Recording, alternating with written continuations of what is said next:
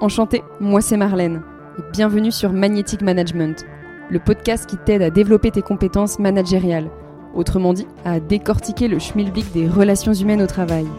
Alors si tu as des gens sous ton aile ou que c'est ton ambition, ta curiosité sera nourrie.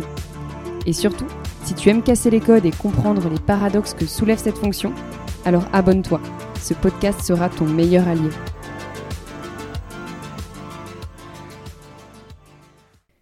Est-ce que vous avez déjà entendu parler d'Equi-Coaching Parce que moi, avant de rencontrer Elodie, pas du tout. Alors forcément, ça a attisé ma curiosité et j'ai eu envie de comprendre pour vous le partager.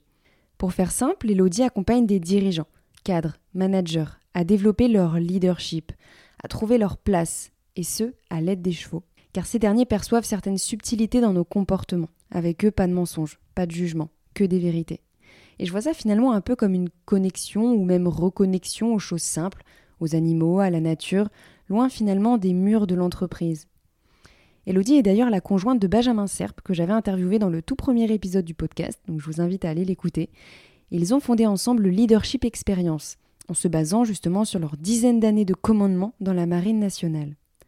Elodie nous partage alors dans cet épisode, en toute transparence, son parcours, avec une part de vulnérabilité, mais aussi de sérénité.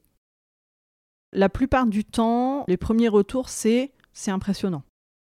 Un chef de pôle qui euh, avait une vision du cheval, ouais, le cheval n'a pas envie, je me rappelle, on était dans la carrière, donc quand même pas mal d'espace, et il devait faire avancer le cheval et faire en sorte que le cheval reste autour de lui. Donc en fait, qu'il soit vraiment en collaboration avec le cheval, qu'il soit autant intéressant que l'herbe du coin de la carrière, quoi.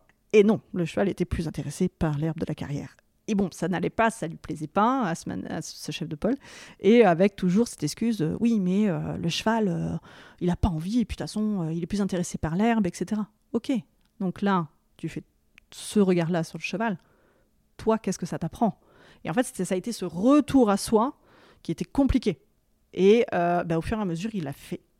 Et alors là, c'est plus le même homme, quoi le cheval a une capacité à nous, nous révéler qui nous sommes en fait. Et il va détecter des signaux faibles et des euh, métasignaux aussi assez pointus que nous, humains, on n'est plus capable de détecter.